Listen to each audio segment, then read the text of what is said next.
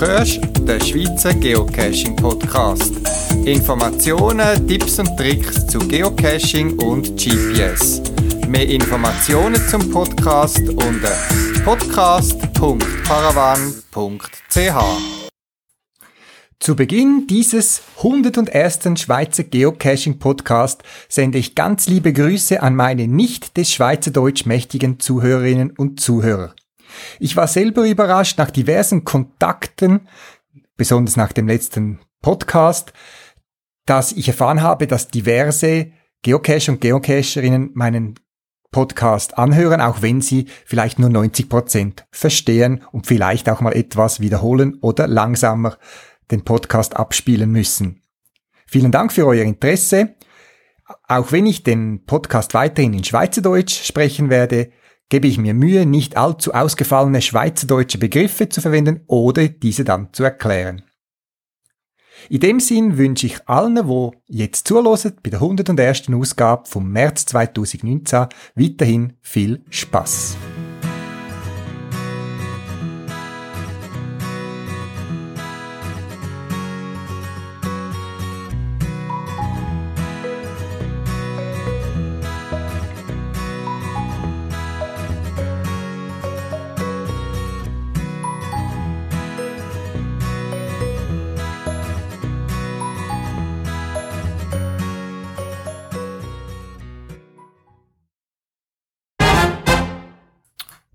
Folgende Beitrag ist nicht geeignet für Statistikcacher und Powertrail-Fanatiker.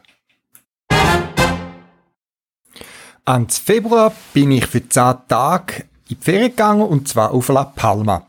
Wenn du jetzt gerade ein bisschen studierst, La Palma, ja, ich habe auch müssen studieren oder mich daran erinnern, wo ich eigentlich hinfliege. La Palma ist die nordwestlichste Insel der Kanarischen Inseln. Es ist eine der kleineren Inseln und sie gilt, weil sie etwa 40% bewaldet ist, als die grünste Insel der Kanarischen Inseln. La Palma, da gibt's verschiedene Orte auf Inseln. La Palma auf Mallorca, es gibt noch anderes La Palma auf den Kanarischen Inseln. Und die Hauptstadt von La Palma heißt Santa Cruz und wie es auch andere Santa Cruz gibt, heißt sie eben Santa Cruz de La Palma.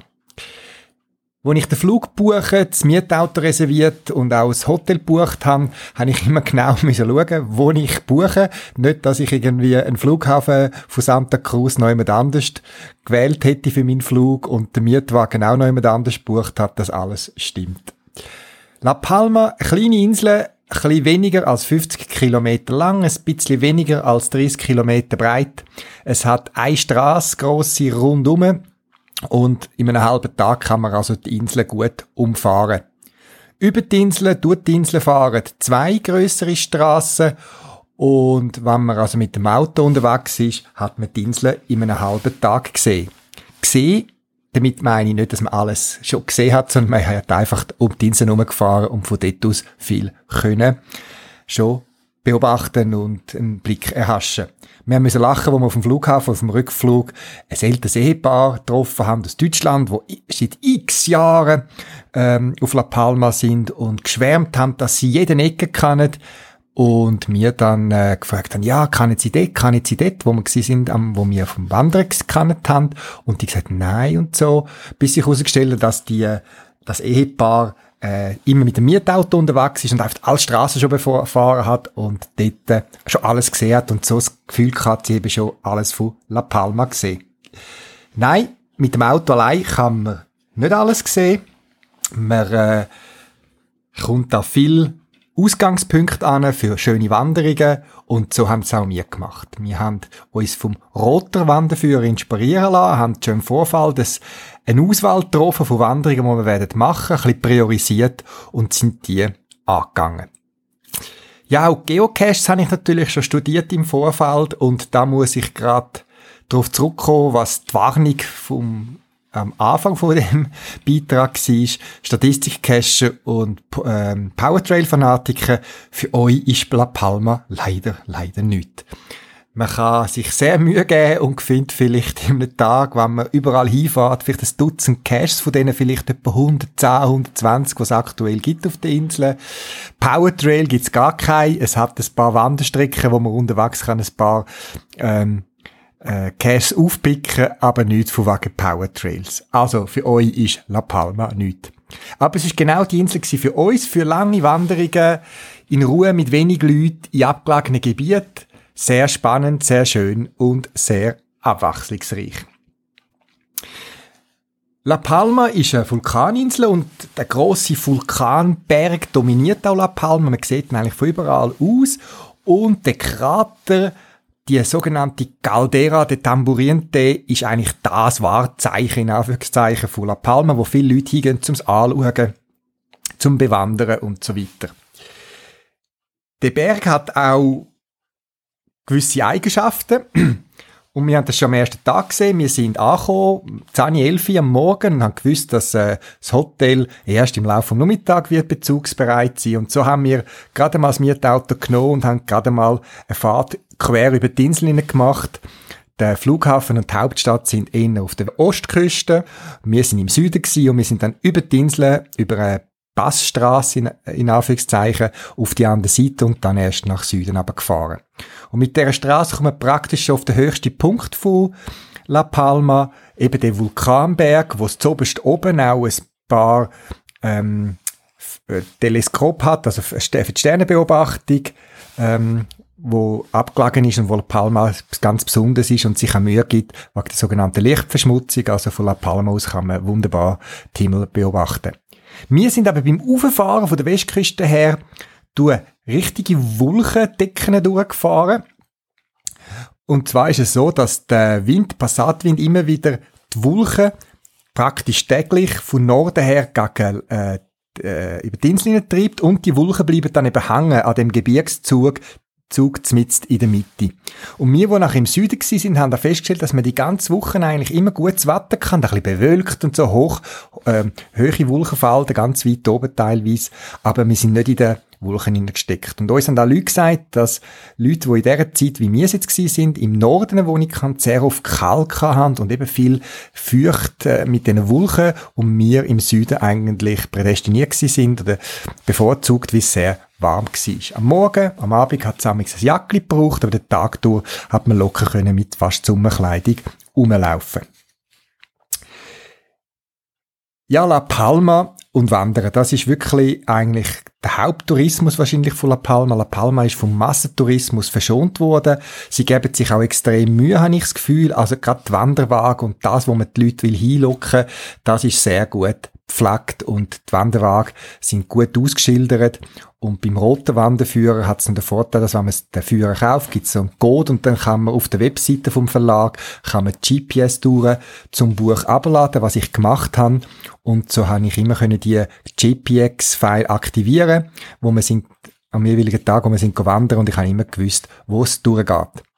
Obwohl es sehr gut gekennzeichnet sind, hat es zwei, drei Mal so Stellen gegeben, zum Beispiel, wo man einen Fluss überquert hat und so weiter, wo das, das andere Ufer sehr dicht bewaldet war und man nicht gerade gesehen hat, wo der Weg weitergeht oder der Wanderwagweiser ist gerade verdeckt von einem sprüssenden Baum und da hat mir das GPS schon der eine oder andere Kniff gegeben, wo ich jetzt muss durchlaufen.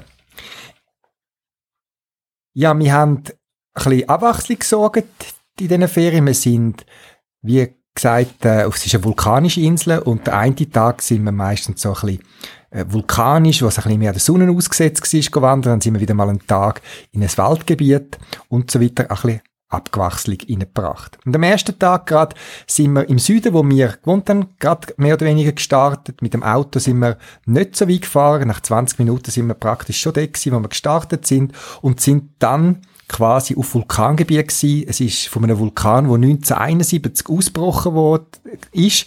Und dort die Lavaströme haben ein paar, glaube 20, 25 Hektar Land geschaffen. Und es ist schon noch spannend, wenn man auf Land wandert, wo weniger alt ist als man selber. Und man weiß zum Zeitpunkt von der Geburt ist da noch tiefes Wasser gewesen, wäre man tief im Meer gewesen und jetzt hat es dort Land, Vulkanfelder, wo zum Beispiel von Bananenplantagen genutzt werden. Bananenplantagen sieht man sehr viel in äh, La Palma. Das äh, La Palma hat immer wieder wechselnde äh, Produkte, die abgepflanzt worden sind, Zuckerrohr, Tabak und so weiter. Aktuell sind äh, Bananen ak ähm, aktuell, wo wirklich große Plantagen hat. Es sieht für uns sehr schön aus, aber angeblich sind sie sehr umstritten, weil es viel Wasser braucht, obwohl La Palma äh, eine feuchte Insel ist, also wo es Wasser haben. Wir sind also gerade am Anfang von der, unserer Wanderferien ein bisschen auf ähm, Vulkangebiet gelaufen. Das Vulkangebiet viel Tuffstein äh, oder eben Sediment, wo vom Vulkan herstammen. Äh, die Natur holt sich das Land langsam, also es schiessen Pflanzen, es Grün, wo durchsticht, ist wirklich verblüffend. Ich sehe das auch auf diesen Fotos. Ich habe noch etwa 70 Fotos von diesen Ferien auf meine Podcast-Webseite geladen, sodass ihr ein paar Impressionen dort mit überkommt.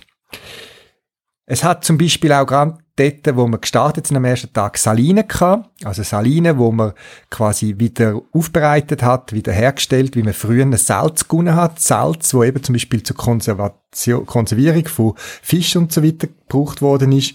Natürlich kann das Salz heute nicht mehr zu konkurrenzfähigen Preisen hergestellt werden mit Saline, mit den Verdunstungsflächen. Es sieht sehr schön aus, es ist sehr eindrücklich und man hat dort quasi so Eisenlinie geschaffen, wo noch produziert wird, aber es ist sehr stark unterstützt auch einfach zum den kulturellen Wert quasi erhalten und das spezielle Salz kann man natürlich dann dort vor Ort auch kaufen. Sehr spannend, es hat auch zwei, drei Viertel, wie ich erwähnt habe. Ja, gerade die erste Wanderung ist sehr steil gewesen. Also prinzipiell ist es so, dass äh, schön flache Wanderungen gibt in La Palma nicht. Es gibt nur Küsten, wo es nachher gerade drauf geht auf den grossen Gebirgszug. Flache Wanderungen über längere Strecken gibt's nur wenig, ausser man bleibt in der Stadt oder läuft die Straßen entlang.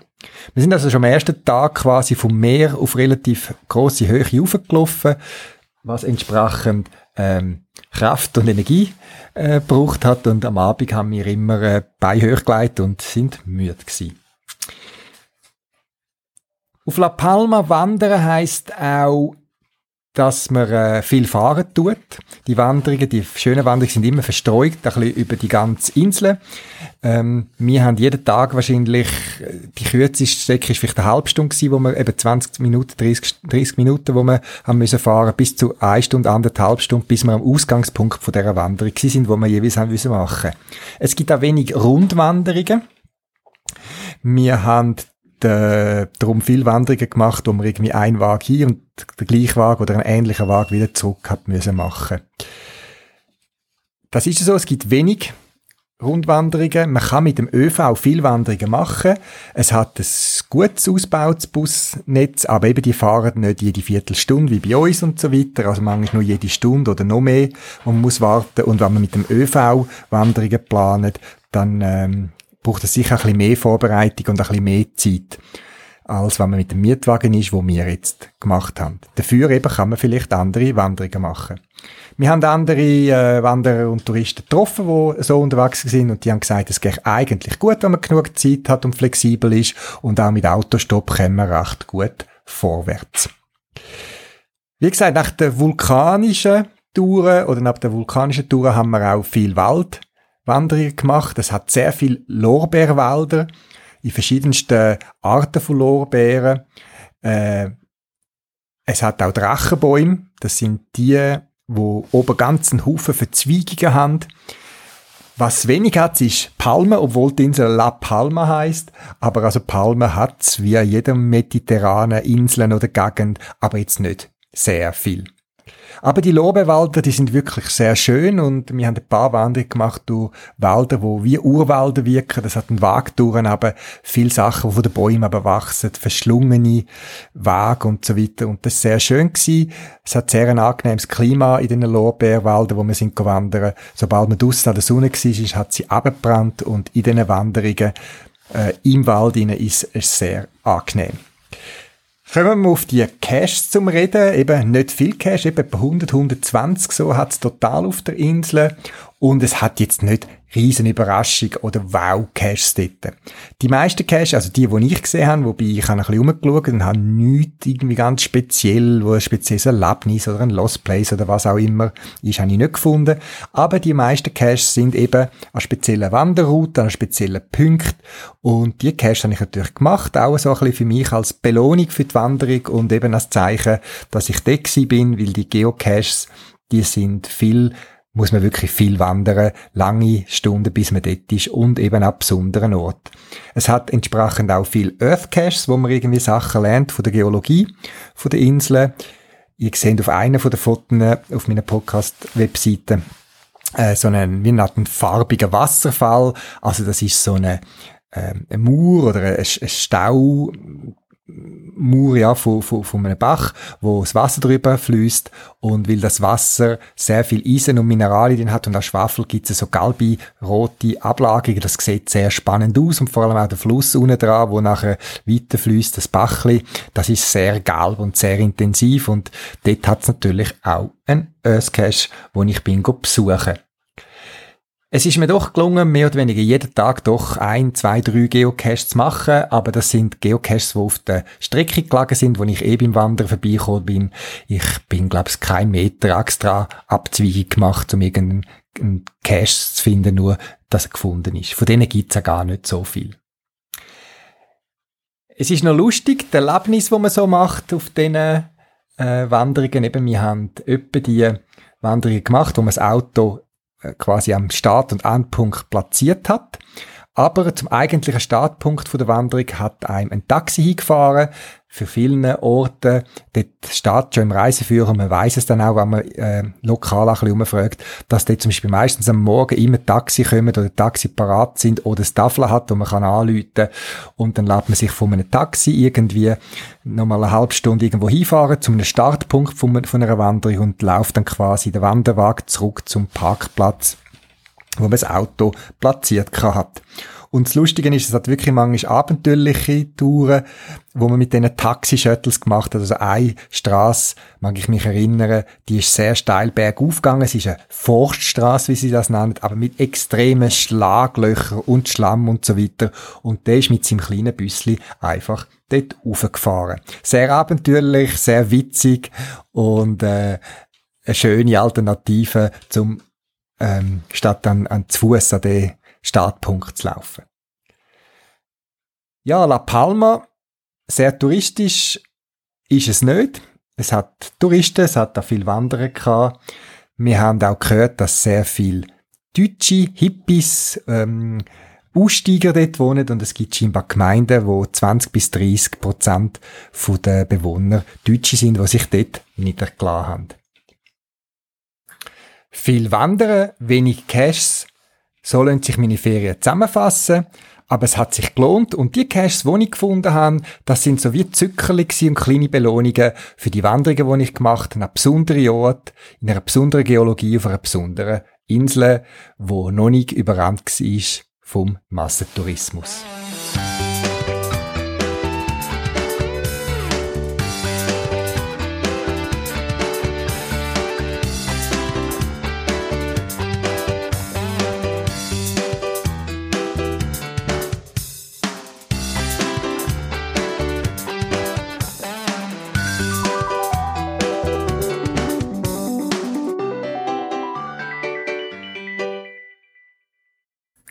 In meinen Ferien bin ich unterwegs mit dem Garmin 84 ST als GPS und ich habe es wirklich geschätzt, dass ich das am Morgen können anstellen an meinen Rucksack hängen mit meiner Rucksackhalterung und das GPS ist einfach den ganzen Tag gelaufen.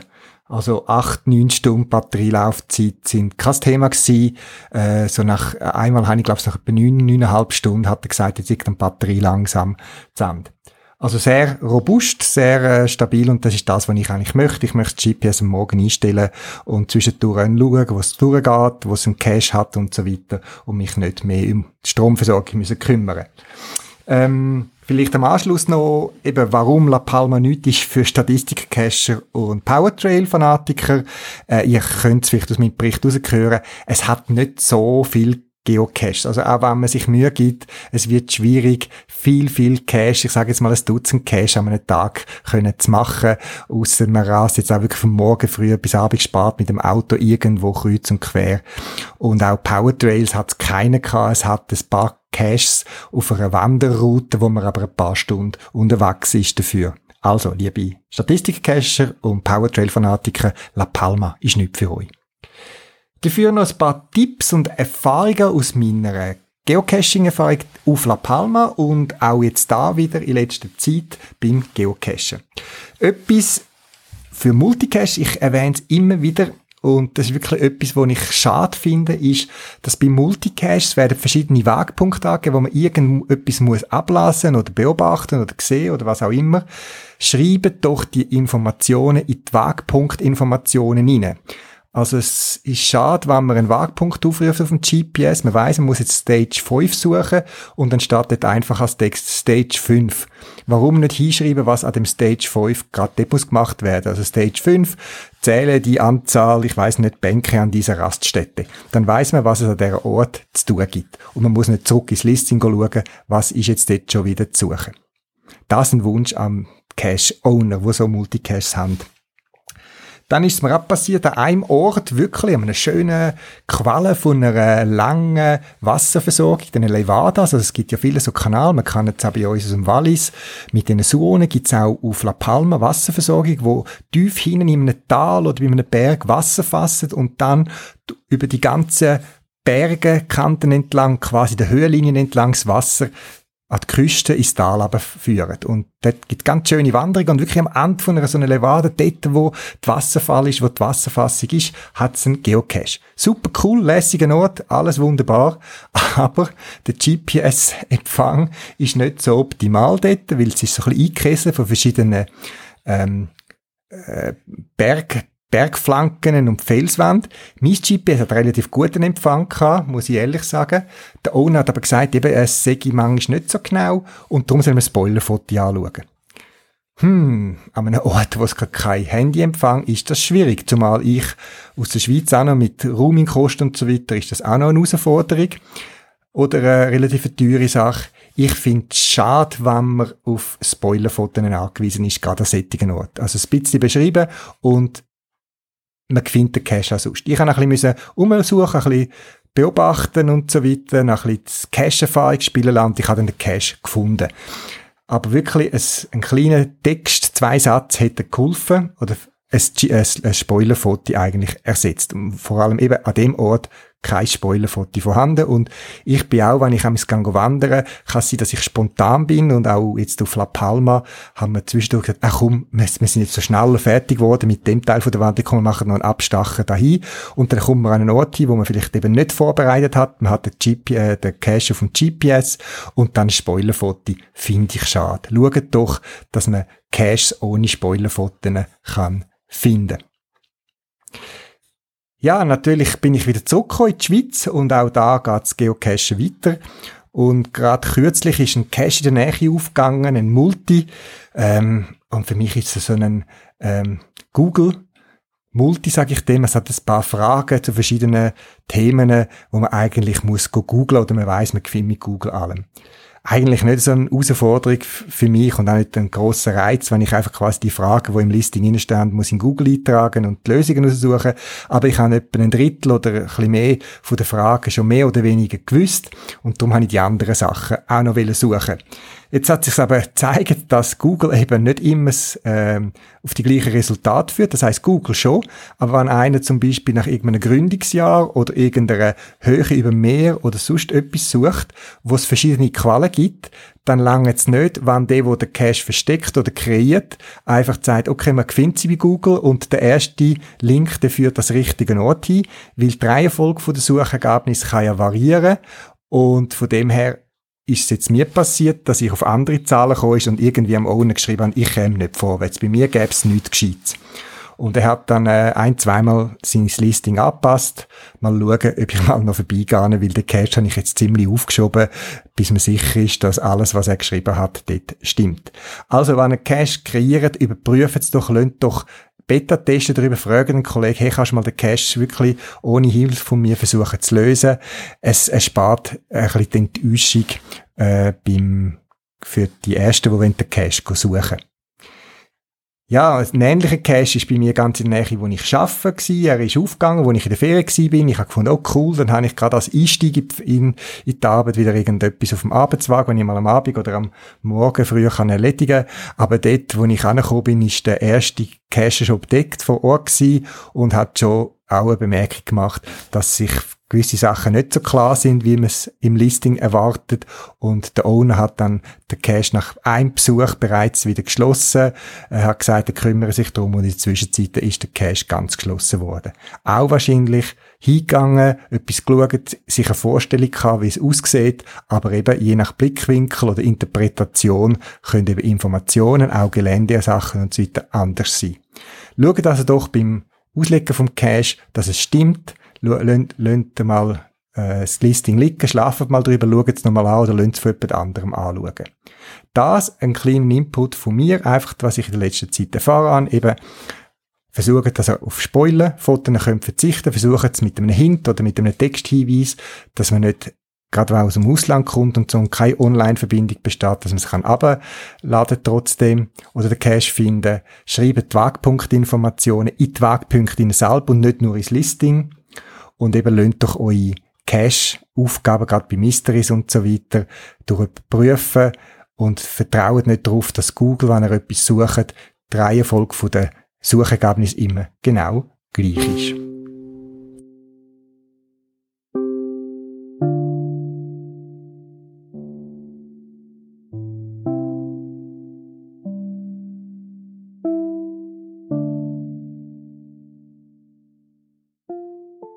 Peter ist ein Pettling im Pappelstamm.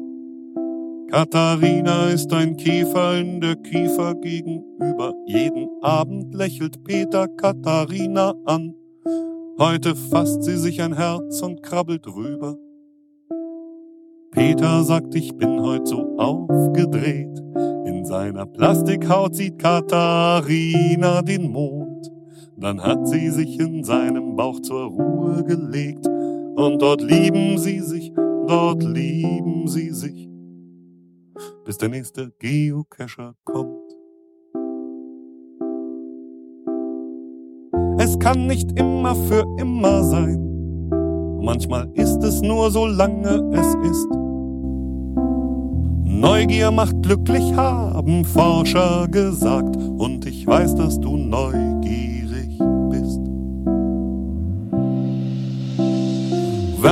ist ein Wiesel im Westerwald. Beate ist ein Baumpilz aus Bauschaum und Draht. Werner ist wild in Beate verknallt. Und heute ist der Tag, an dem er es ihr sagt. Beate schwärmt, ich bin heute so locker drauf. Über Westerwald, Wipfel wandern Wolken und Mond. Beate fällt und Werner fängt sie auf und dann lieben sie sich, dann lieben sie sich, bis der nächste Geocacher kommt. Es kann nicht immer für immer sein, manchmal ist es nur so lange es ist. Neugier macht glücklich, haben Forscher gesagt, und ich weiß, dass du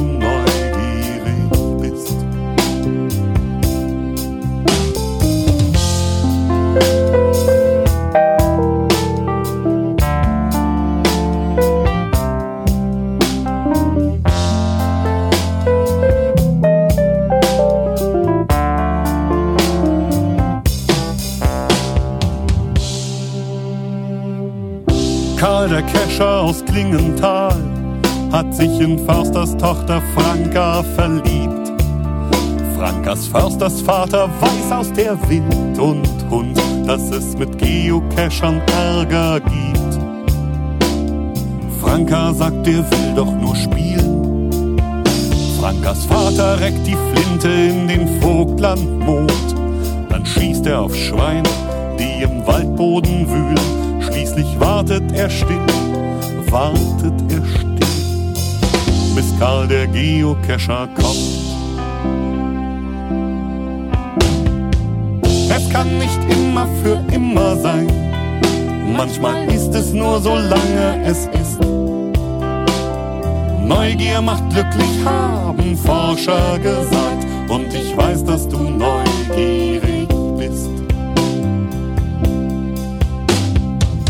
Es kann nicht immer für immer sein. Manchmal ist es nur so lange es ist. Neugier macht glücklich, haben Forscher gesagt. Und ich weiß, dass du neugierig bist. Und ich weiß, dass du neugierig bist. Und ich weiß, dass du neugierig bist.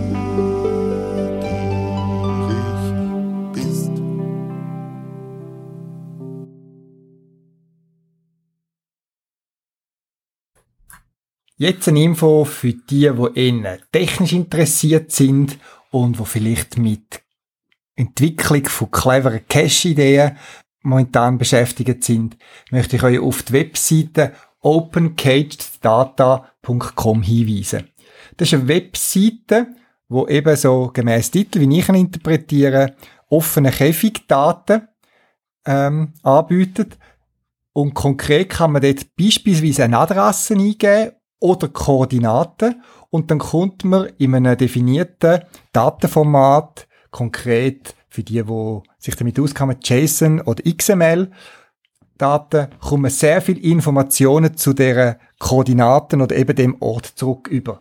Das ist sehr spannend, wenn man zum Beispiel die genaue Koordinaten von irgendeiner Adresse möchte wissen. Also ich habe zum Beispiel meine Adresse eingegeben und habe tatsächlich meine Koordinaten, wo ich wohne, zurück übermittelt bekommen. Oder man kann Koordinaten eingeben und kommt dann sehr detailliert über, was sich dort befindet. Man kann beispielsweise irgendwie Koordinaten eingeben und kommt dann über, an welcher Straße das ist, in welchem Ort, wenn es natürlich ein Ort ist und eine Straße. Man kommt Infos über die genauen Koordinaten in verschiedenen Formaten. Man kommt beispielsweise gratis mitgeliefert über die Flagge von dem Land, wo sich der Punkt beschäftigt. Man kommt andere Koordinatensystemsangaben, wie zum Beispiel die Three-Words-Koordinaten. Es gibt ja ein lustiges Koordinatensystem neu, wo man mit drei Wörtern kann jeden Punkt auf der Welt angeben. Es hat äh, zusätzliche Informationen, wie zum Beispiel in welchem Land, in welchem Bezirk, äh, wo das ist. Ganz spannend. Ich selber habe noch keine Anwendung dafür. Ich finde es einfach generell lustig, aber man kann sich vieles einfallen lassen, wo damit zusammenhängt. Oder man kann, wenn man irgendwie Koordinaten hat von irgendeinem Punkt, kann man mehr über den Ort herausfinden. Man kann programmatisch darauf zugreifen, braucht einen sogenannten API-Key, aber man kann auf der Webseite selber, wo ich euch verlinken auf meiner Podcast-Webseite, ähm, einfach schnell ein paar Versuche machen und mal schauen, was dabei rauskommt. Da sicher etwas für Leute, die sich mehr mit so Interface, Daten, Abfragen und so weiter auseinandersetzen, aber vielleicht auch für sonst jemand, der schnell einmal möchte wissen, was befindet sich genau an diesen Koordinaten gemäß offiziellen Datenverzeichnis. Also nochmal, das wäre die Webseite opencagedata.com.